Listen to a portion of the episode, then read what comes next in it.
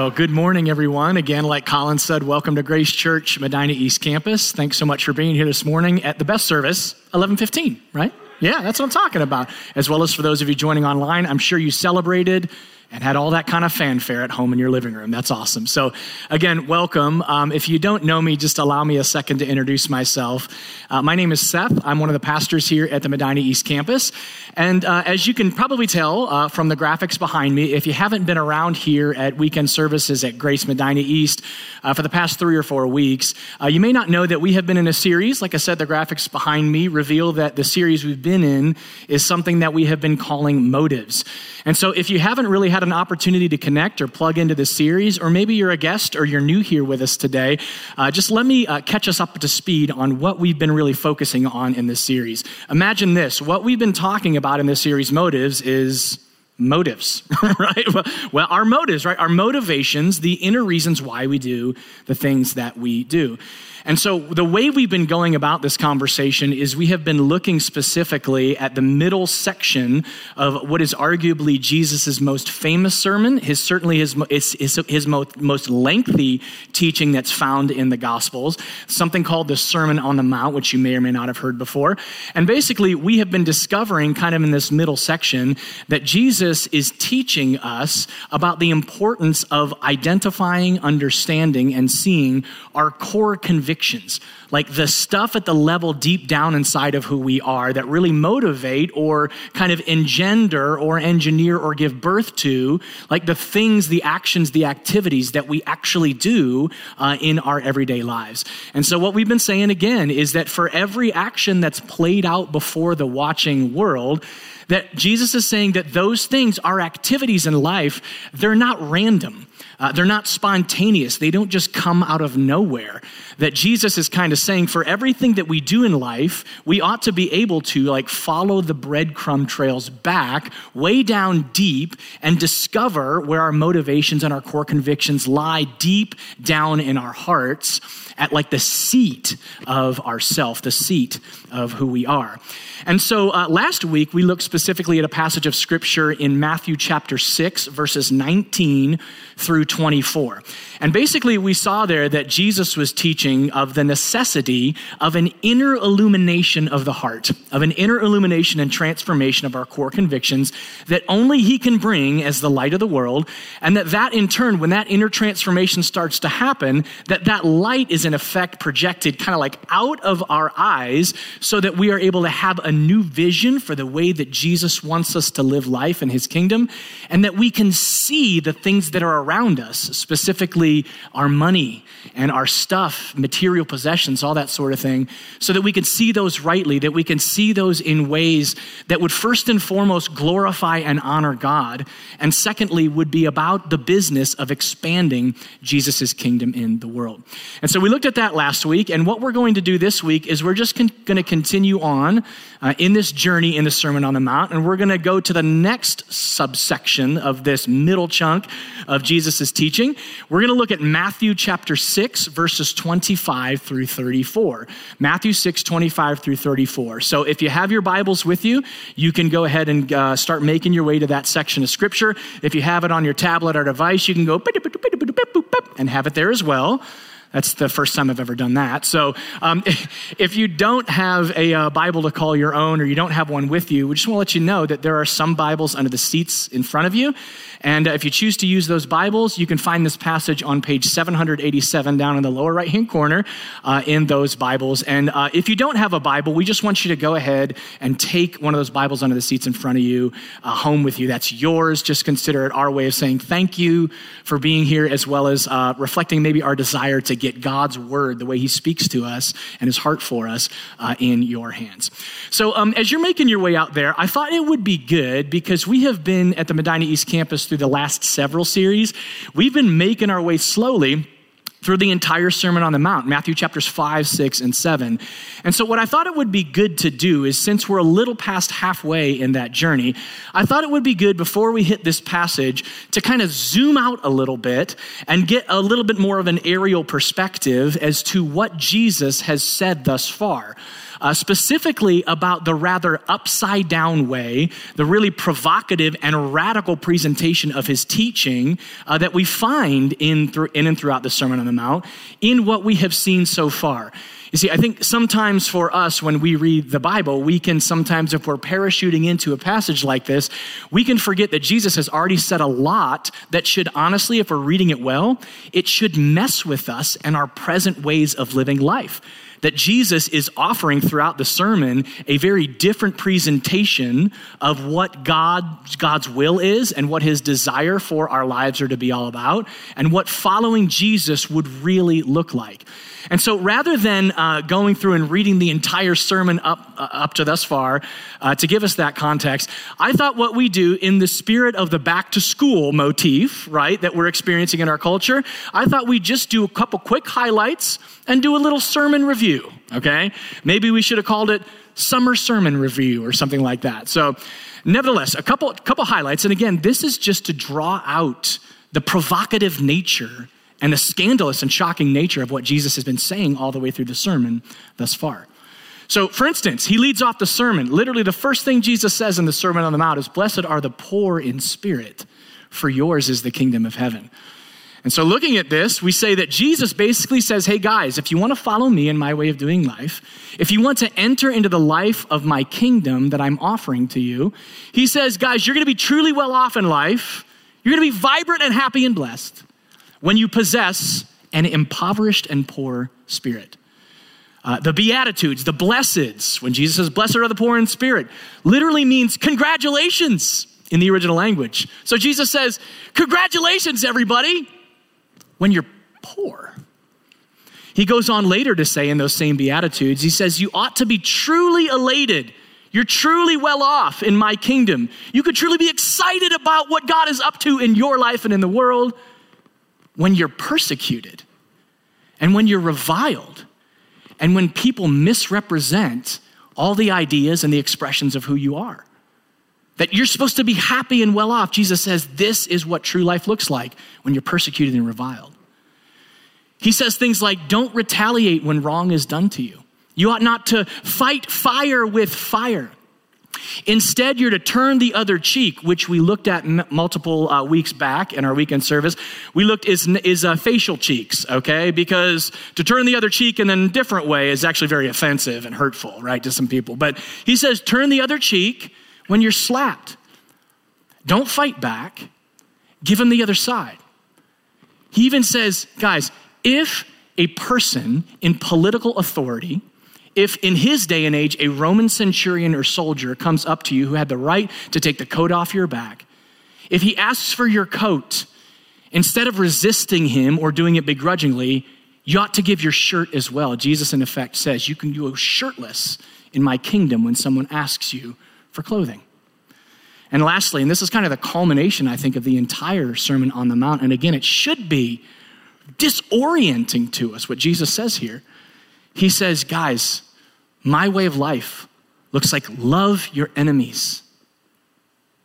Love your enemies and pray for those who persecute you, for the same people who revile you and shame you and wish you dead. Instead of getting back and hating them too, you are to love your enemies.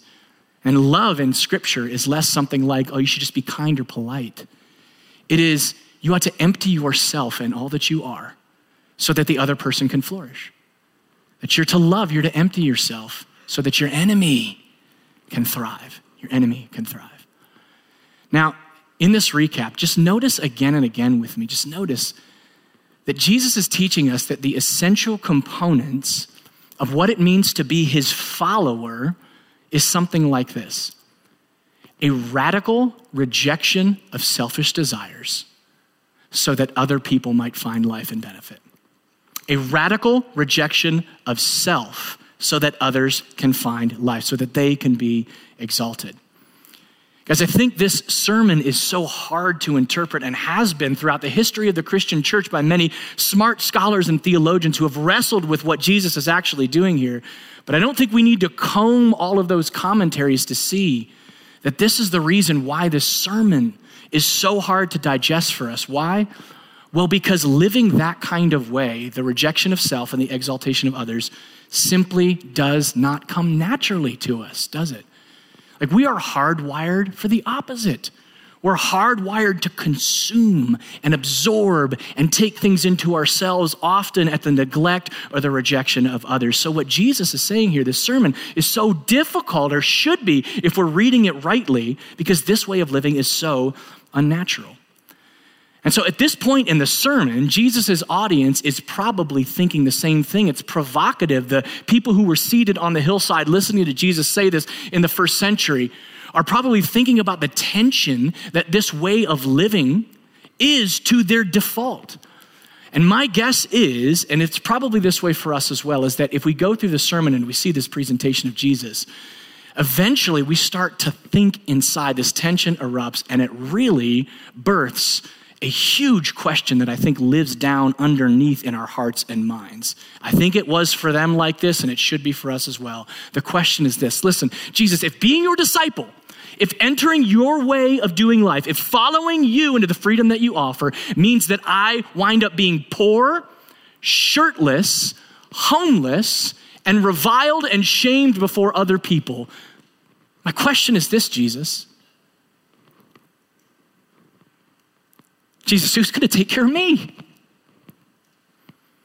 Like, if everything you're about and everything you want me to be about is the rejection of myself and me pouring myself out to the end for other people, how do I get my needs met in this specific arrangement? How does that happen? And I think what we're going to find is Jesus is really well aware that these are the kinds of questions that are unearthed within us as we progress through the Sermon on the Mount. And I think Jesus is so genius because it's right here, I think, in Matthew 6 25 through 34, that Jesus gives a response to this inner angst and inner tension that his teaching and his way of life presents to us.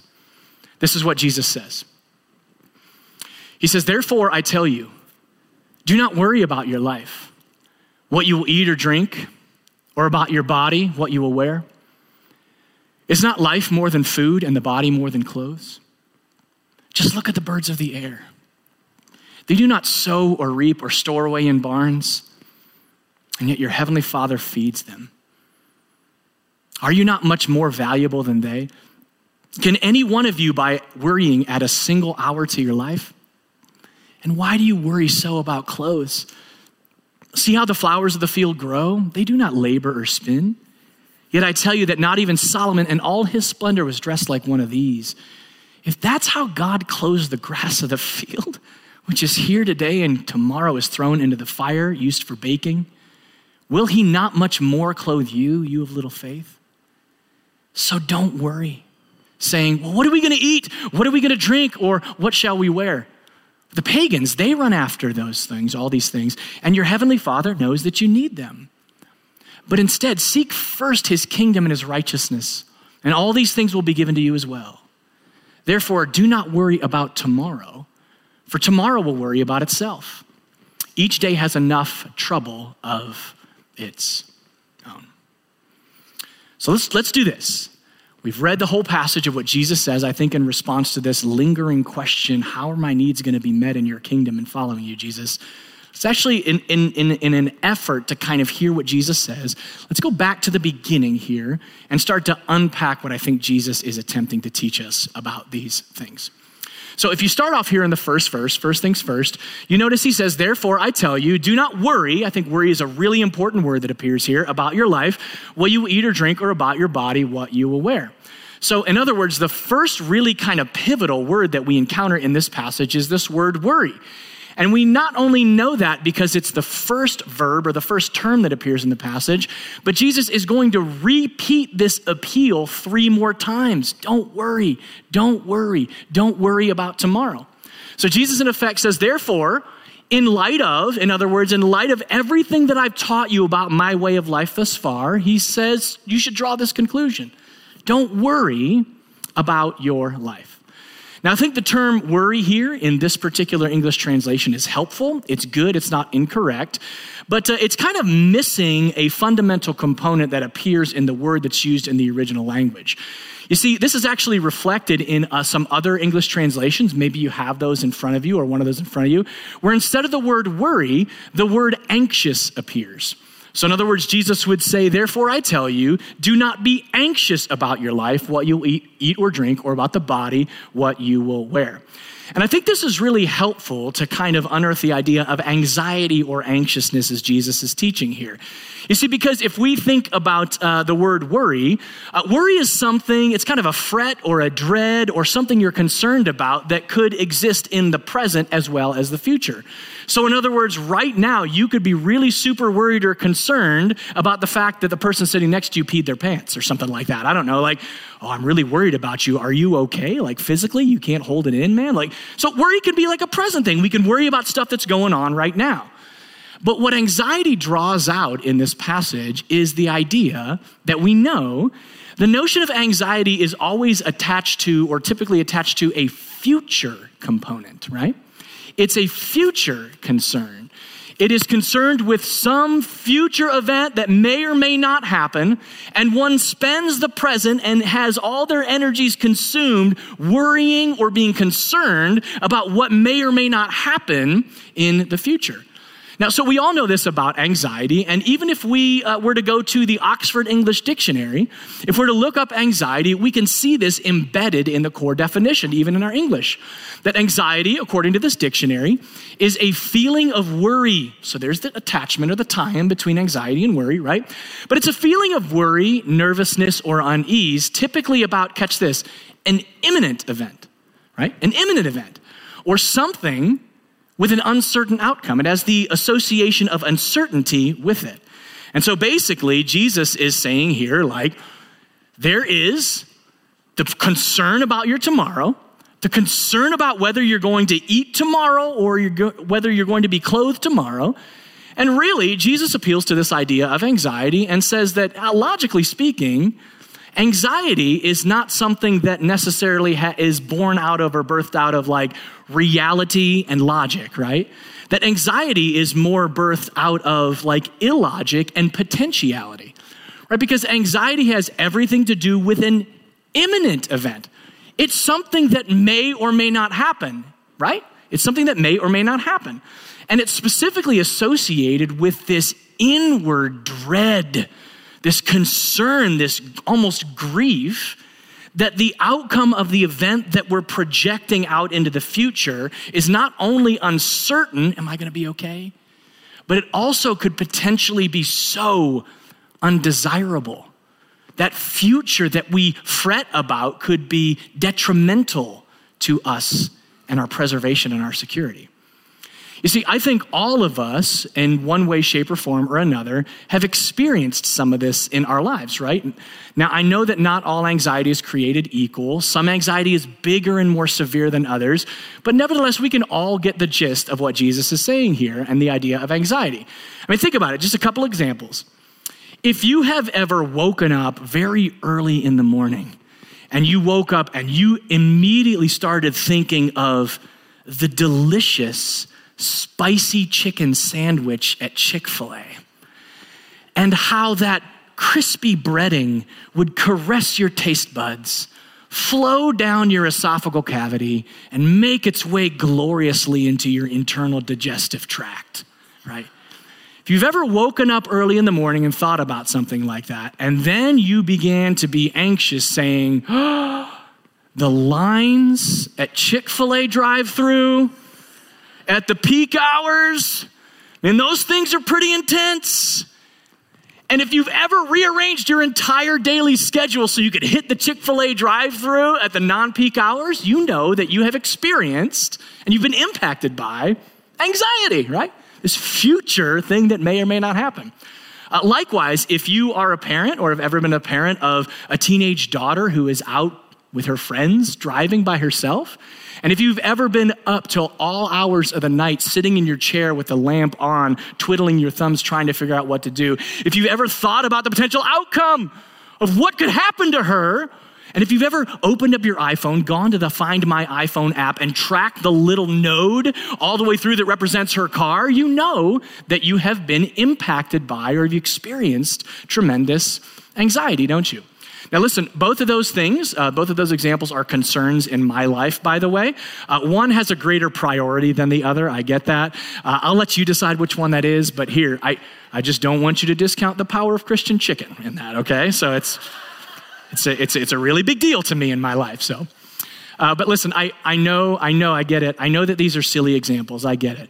And in no way, shape, or form, please understand me, if you suffer from crippling or paralyzing anxiety, I am in no way trying to trivialize the intensity of the worry that many of us or that you experience. What I'm simply trying to do in this is to show us that fundamentally, anxiety is related to our inability and our sense of loss at being able to control the future and secure an outcome that we think would be beneficial to us.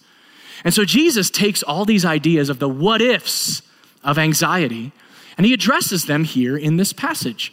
And he does so by first saying again, don't be anxious. And I think that this uh, don't be anxious is less a command of a wagging finger saying, you ought not to do it. Just stop it already. Come on, quit being anxious. I think instead, most commentators and scholars would agree that the command here is more an invitation. It's saying you don't have to carry the anxiety and the worry that you do. And Jesus backs up this statement and this invitation by giving two illustrations or two examples from God's providential care of creation. He says, first, just look at the birds of the air. And the word look here isn't just a fleeting glance like, hey, check out the birds. Aren't their wings cool? Now go back to what I've been doing beforehand. This word implies like, gaze intently, observe what's happening, look at an outward process and do the math and understand something fundamentally true about what God can do for you. He says, look intently at the way the birds of the air operate. They don't sow or reap or store away in barns, and yet your heavenly Father feeds them. Are you not much more valuable than they? Can any one of you, by worrying, add a single hour to your life? Jesus looks and he says, Observe the birds. What do birds do, right? It's not that birds have this carefree living where they do no work during, during the day, right?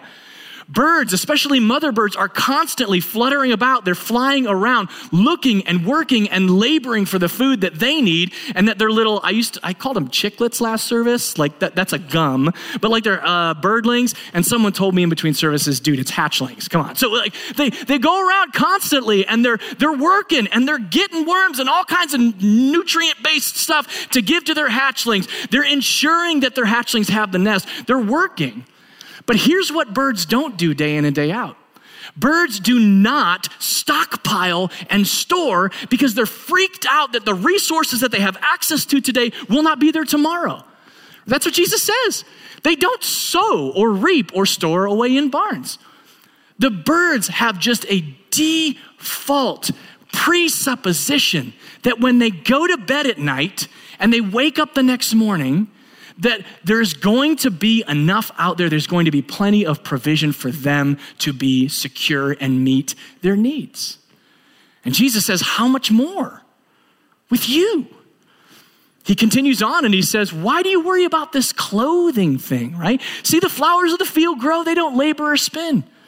Jesus again appeals like what you don't see the grass of the field doing is feverishly laboring to sew together linens and garments for itself. You just don't see that. They have, these things have a simple default trust in the capability, the power of God to provide for them each, each day. And again, Jesus reiterates if these aspects of creation are so fully secure in these things, Jesus says it's going to be all the more true with those who bear the very image of God, with human beings.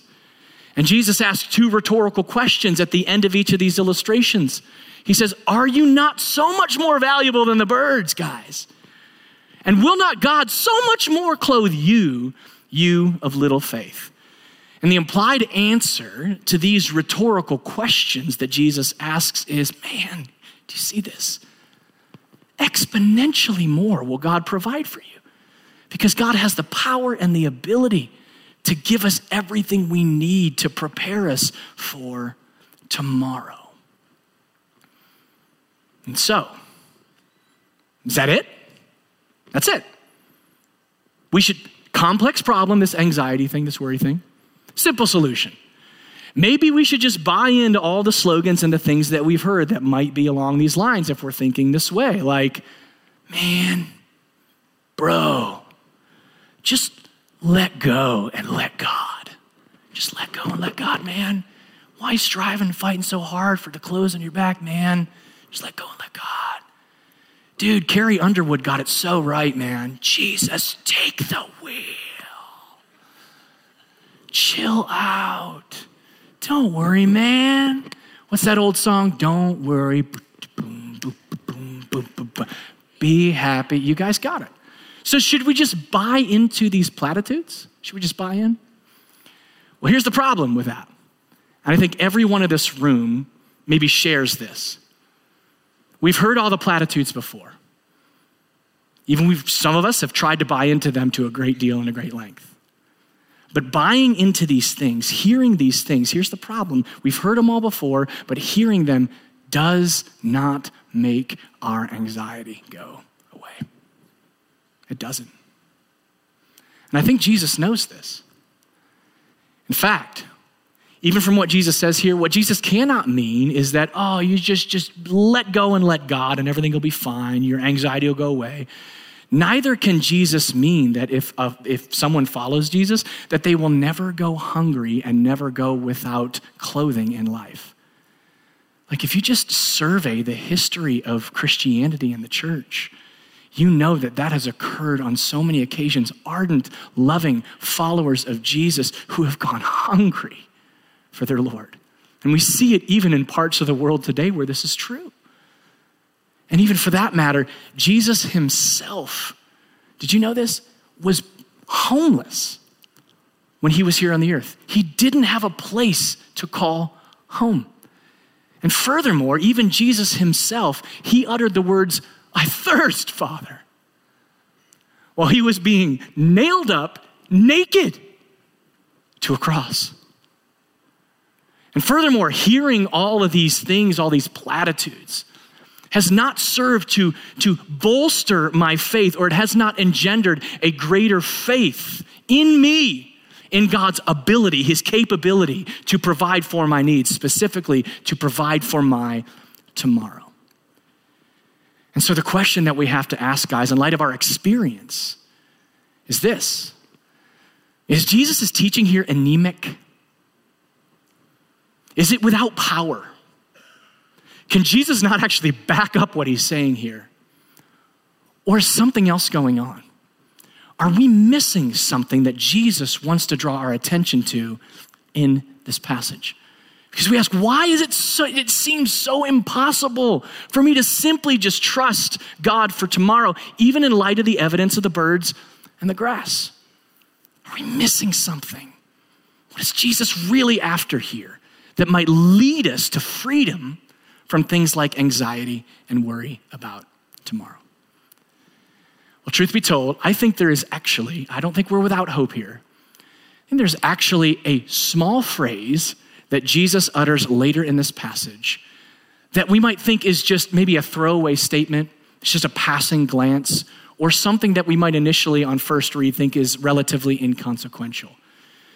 But I think if we begin to dig into this phrase in its original context in the world of Jesus' day and what they knew, I believe that this phrase has the power to not just magically, with a click of the finger, make anxiety go away, but to reorient and change our perspective to what Jesus is actually drawing our attention to in this passage above all else. And I think that that phrase is found in verse 32. It's this For the pagans, run after these things. The pagans run after these things. Don't fret about what are we going to eat? What are we going to drink? What are we going to wear? Listen, the pagans run after these things. So, what does Jesus mean here, and how does the original context maybe help us arrive at some of these things? Well, let's just take a moment. Let's take a moment to sniff down this trail a little bit. Uh, first things first. I think the question we have to ask is Jesus says the pagans, right, run after these things. So, what does he mean by the word pagan? So that's not a term I don't think that we use a lot, a lot in our modern day context, right? Um, it may be even a little derogatory or offensive to some people. Um, it's not like you go out to mow your lawn every day, you look across the street and you're like, "Hey, Bob, how's it going, you dirty old pagan? Good to see you." We're not doing that, right? And so the question is, what does Jesus mean here when he uses the word pagan? What did this signify?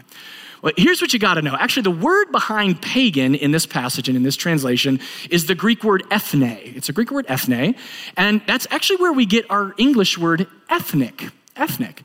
And so fundamentally, uh, pagans meant kind of people group.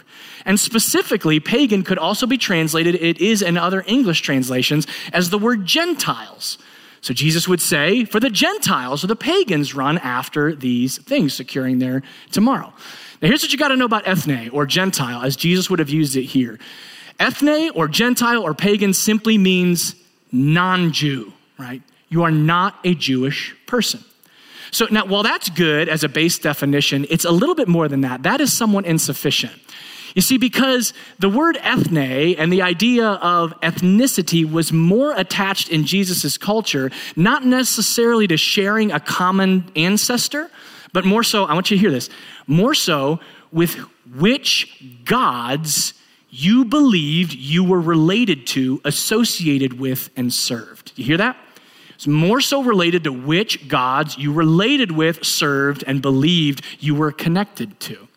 So, if you were a Jew or a Jewish person in Jesus' day, you were basically saying that we are serving, we are connected to the, the one true God, Yahweh, the God who Jesus claims in his ministry to represent in everything that he's doing and teaching. So, Jewish person connected in relationship to Yahweh.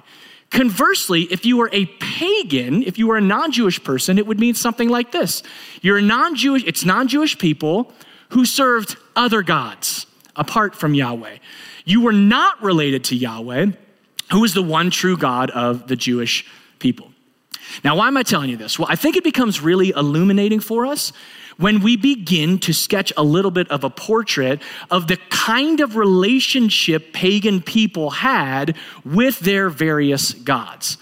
Now, truth be told, though the specific gods that pagan peoples worshiped in the Roman world of Jesus' day would vary from city to city and culture to culture, there were certain common core characteristics among all the gods that the various people groups served, especially in the ways that these people groups believed that their gods had created them for what purpose and how they were supposed to relate and interact with those gods. You see, I find it interesting that if you go to many ancient pagan or Gentile religious texts, you will discover that the reason for the gods creating humanity was not akin to what we find in the Bible back in Genesis 1 and 2, where there's a loving God who decides to partner with human beings and creates them and fashions them in his image and loves them and blesses them and says, Be fruitful and multiply. Instead, in these ancient pagan religious texts, over and over and over again, you get the speed that the gods created human beings, check this out, for slave labor. Slave labor. So, in other words, the gods were, in their mythologies, busy warring against each other, and war kind of makes you tired and it makes you hungry, or like a Snickers, it makes you hangry. So the gods are like, just give me a Snickers, man. But who's going to give me the Snickers? I'm tired. I need to rest. I want some food. The God said, I know what we'll do. We'll make these servants. And human beings were said to have been created and birthed into the world. And so human beings were designed to meet the needs of the God of the gods in these pagan systems. And so naturally, you can kind of get the gist of it, right? This created, at least from a human perspective, a kind of symbiotic relationship between humanity and the gods, a kind of you scratch my back, I'll scratch yours sort of arrangement. And so for the gods, in exchange for human beings sacrificing animals to them, which was how they would get their food, in exchange for those things, as well as certain meticulous religious observance, the gods would look upon the performance of their constituents, evaluate whether the constituents did everything right and to a T, whether their needs were satisfied. And if the constituent or the one, the worshiper who served them, got it right, the gods would then bestow rewards and benefits to those constituents. And so when their needs were met, when the gods' needs were met, the gods would unlock certain privileges for you. And the privileges were things like wealth, property, material prosperity, things like health. They would give you power. They would also increase your social status and your reputation in the world. Even fertility was at stake. You had to meet the demands of the gods in order to unlock the ability to bear children. Now, if you think about all these things that would be unlocked or given to you, all of these things from a human being standpoint were the things that they believed would secure a good future for them, for them, for tomorrow. Now, some of you might be like, well, that's not necessarily a super bad gig, is it? I mean, I'm a video gamer. I like to do all the things that I do to pass the level and unlock the achievement and award, right? So that's not necessarily a bad gig, is it? I mean, if I know how to work the system, this sounds like a pretty sweet deal. I'm going to live the cushy, amazing life. Well, hold on a second, not so fast. Couple things that you need to know about the gods. First and foremost, the worshiper had to know exactly what the prescription was, what the gods and goddesses of their day wanted. And here's the thing gods and goddesses in these ancient cultures weren't exactly all cozy with the idea of revealing that to humanity in the first place. See, again, we read the Bible and we read about a God who would go so far to reveal his plans and purposes and his love for us that he would send himself in the person of Jesus Christ to reveal himself to us. We get so used to that and we forget that these guys were, it was a mystery what the gods wanted. They had no clue. And they had to go through all these religious observances even to attempt to find out how they would please their gods. But secondly, secondly, Gentiles knew something about their gods that made this whole system extremely complicated. They knew something. They knew that their gods were not merciful, gracious, compassionate, slow to anger like Yahweh, the God of the Jews. They knew their gods to be very different. They knew them to be fickle, unpredictable, inconsistent. What worked for you one day might not work for you tomorrow. And you were left to figure that out. And they were stingy. I love how one New Testament scholar sort of summarizes the pagan attitude toward the gods and goddesses of their day. Look at what he says. He says the gods, by very definition in these ancient texts, do not play according to our rules. They're inconsistent, pursuing private quarrels, moody and fanciful, eager for a bribe or sacrifice, prepared, love this, like rich but grumpy aged relatives. Can I get an amen from anyone? Okay. To bless or to blight, to hurt or heal, depending on whether you kept them sweet, depending on whether you satisfied their needs. And so began a world of shrines and groves, all these religious observances, priests, processions, garlands, music, omens, oracles, inspecting entrails. Yeah, that was a thing all for the purpose of securing rich solemnities so that your city could be kept safe, so that your home would be secure, so that your sick could be healed, calming stormy seas. If we had to distill the substance of ancient religion, then we could say that it pertains to, check this out, love this word, negotiating something from the gods. To negotiating the relationship between the divine world of the gods and the human world here through ritual observance. The whole point was, please don't miss this, the whole point of the system was to secure the peace that only the gods could give you and that they could unlock alone, whereby harmonious relationships could be maintained. I'll tell you what, as I've been uh, thinking about what it would have been like as a pagan person, as a Gentile, to live in this system, um, and, and to think about like the, the, the common denominators of what was found there. When I think about this widespread attitude toward the gods, I honestly uh, think about something very tangible in my life today. And it has to do with uh, the relationship that I have with my 10 year old son, Caleb. Now, here's one thing you need to know about uh, me when I think about Caleb. Guys, I do. I, I love this little guy. I really do.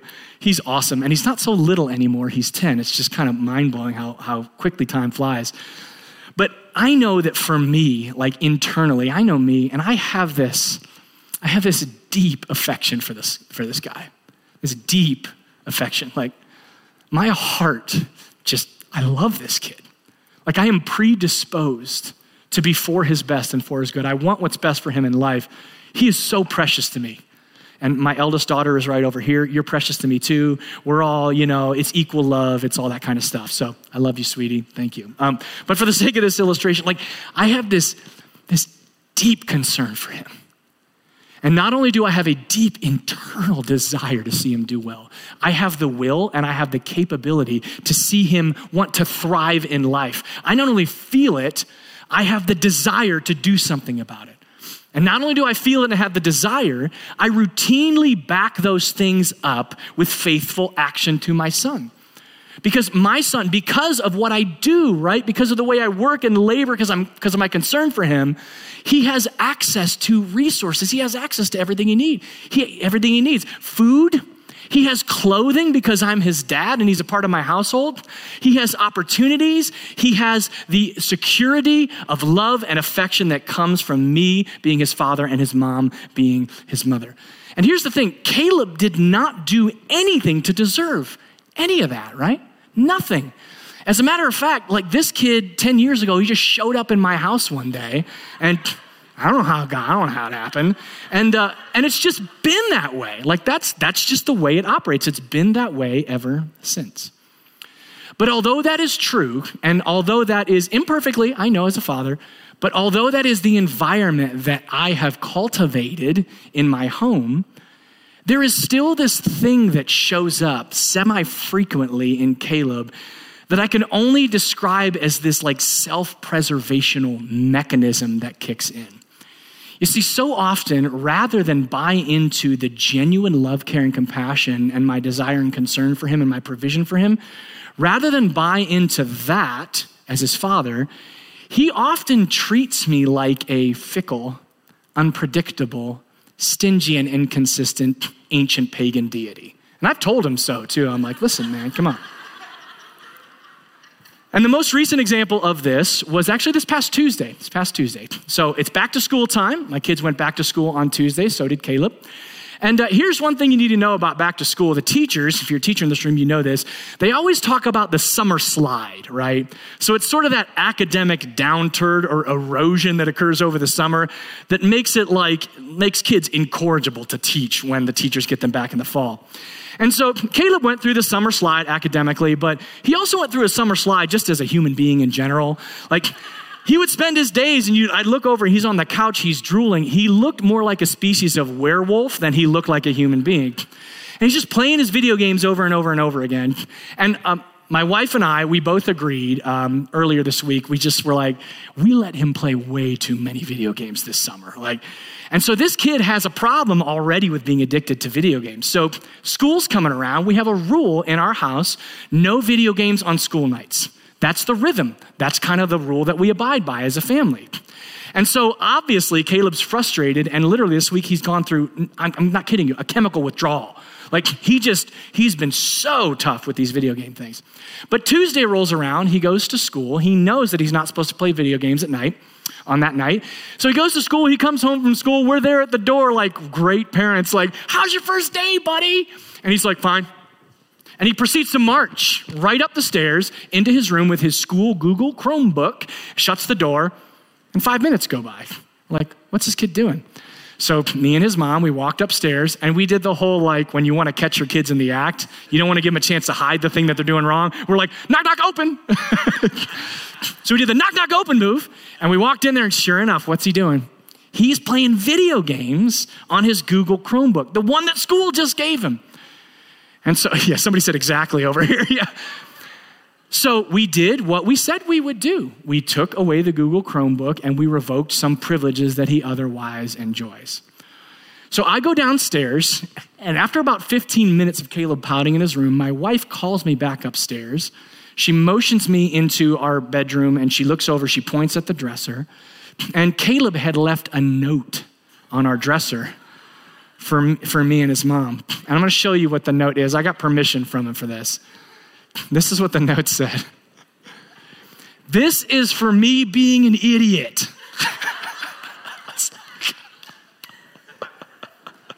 this is for me being an idiot. And like, I get it. There's self-deprecation going on there, and I don't want to encourage that, but that's awesome. Like, I had a like a good chuckle. after I saw this note. And incidentally, this is the same kind of handwriting and note that all you husbands write notes to your wife every day, every single day. So this is for me being an idiot. And initially I chuckled and I'm like, oh. And then I thought, wow, this kid's genuinely remorseful. Wow, that's amazing. He gets it. And then my wife pointed over to um, what was next to the note. And what was next to the note, check this out, was $33. $33 of his own money.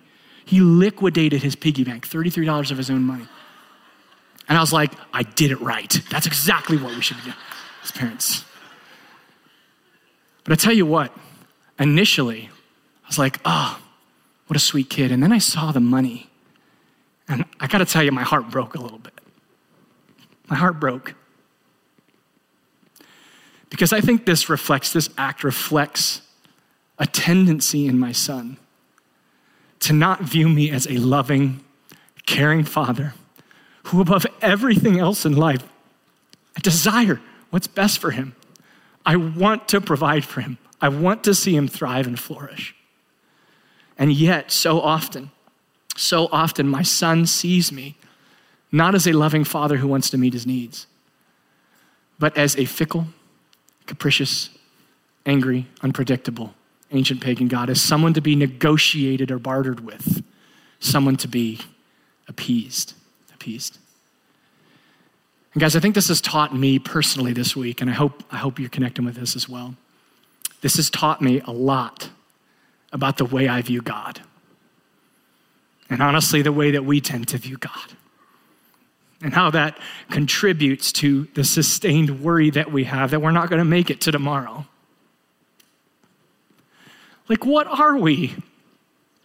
But little kids are so hesitant to actually believe that not only is God capable and powerful enough to provide for us, but that He genuinely wants to from the core of who He is. How are we any different from the ancient pagans when it comes to how we think about God's intentions? Guys, I think Jesus knows he knows that we have this pagan syndrome that so easily comes to us when it comes to the character of God and when we think about our future. And I think that's why he follows up the comment about the pagans the way he does. You're heavenly, not God, but you're heavenly, come on, Father. Your heavenly Father who cares for you. He knows that you need these things. God is not like the fickle, unpredictable pagan gods. He's powerful enough, but he's also good. And his heart to provide for you and for me is so pure. It's so pure. Not only is God powerful enough to take care of us, it's his default. It's his default. And that God demonstrates this desire every day outwardly. He's faithful every single day in the world around us, in the birds and the grass, if our eyes are open enough to see it, to really see it. So Jesus says, man, what we can do is exchange our worrying about tomorrow and bartering with God. And we can trade that in for continued declarations about who God truly is and what his heart really is for us. And as he continues, he also lets us know that the secret to overcoming, or at least striking out on a path of overcoming worry and anxiety, is not about securing our own tomorrow through some kind of bartering system, but in believing God's true character and also taking up God's mission for our lives with tenacity and sincerity. Jesus follows up the comment about his heavenly Father by saying, And here's what you ought to do with all the energies that you normally, that are normally sucked up by your worry and anxiety about whether or not you're going to be provided for. Take all those energies in light of what you know about God, and you are to seek his kingdom first in everything that you do. And seeking first, first here is not just in sequence, it's in priority. If the first exchange is giving up our striving and our bartering for continued declarations about who God really is, the second exchange is to give up our pursuits of striving for tomorrow and reapply those with dedication and devotion to the missional partnership that God has extended to us in His love to bring about who He is and His desires to the whole world around us. In effect, we are invited to exchange our striving for safety and security as our own central concern for making God and His will primary and His mission paramount. If we could just say it like this it doesn't happen overnight, but the true start of the path to freedom from worry and anxiety looks this to be free from anxiety, we must replace worry with worship and mistrust with mission. We must replace our worry about what's coming tomorrow with declarations repeatedly of God's character. We must replace our mistrust of his heart with a reception of the job that he's given us to do as a loving father in his family. And of course, this kind of thing requires a radical transformation of our motives. It requires a radical transformation of our motives. You see, once again, like everything else in the Sermon on the Mount, we discover that this is not something that we can do under our own power, is it? It's not. And honestly, I think that's the reason why me and many of us continue to linger in our anxiety and worry because we're trying to achieve this on our own. We're trying to achieve it on our own. Now, I don't want to trivialize again the difficulty that many of us face. These issues are really are real and complex, but I guess I'm just simply saying this. If we're going to be free from the paralyzing worry that we experience so often. If we're going to live in worship of God and live on his mission without inhibition, we need Jesus' power to revolutionize our heart. We do not need a righteousness that barters with our God. We need whose righteousness? His. We need the righteousness that Jesus procures for us and secured at the cross and in his resurrection, and he offers freely to those of us who will pledge ourselves to him by faith.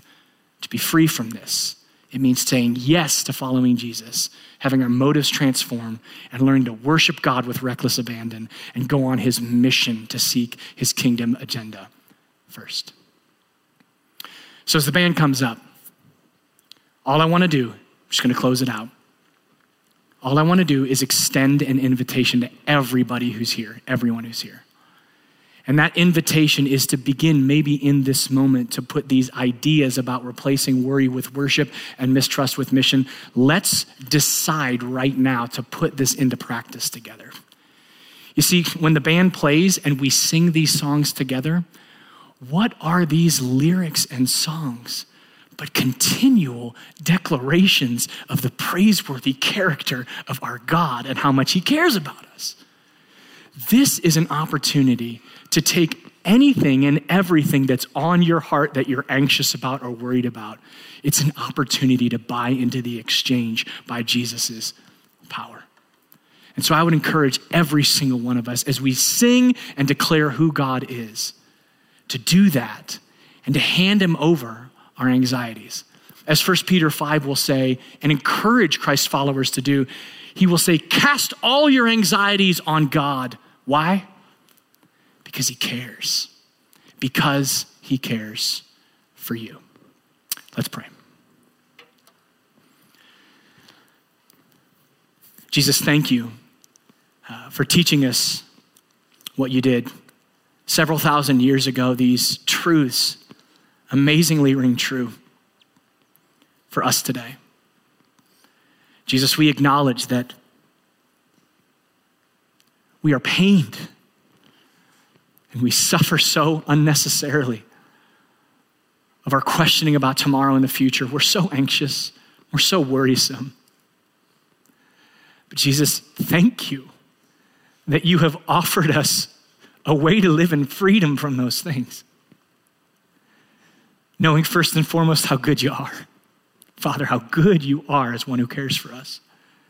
And the amazing thing that you would take broken people who struggle with things like anxiety about tomorrow and you would choose to transform us and ignite us on a mission that is unstoppable the expanse of your kingdom in the world. Jesus, we are asking by your Holy Spirit for every single person in this room, for the Christ follower as well as the nice non Christ follower alike, would you ignite within us a desire to say yes to you at whatever stage we're at in that journey?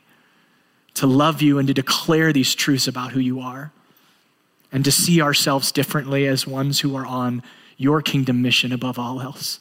Thank you, Jesus, that there is freedom from worry, that there's freedom from anxiety. We desire even now to take our first steps into loving you and seeing what that freedom looks like. Be with us, be with us. We need you. And we praise you and worship you right now. In your name, amen.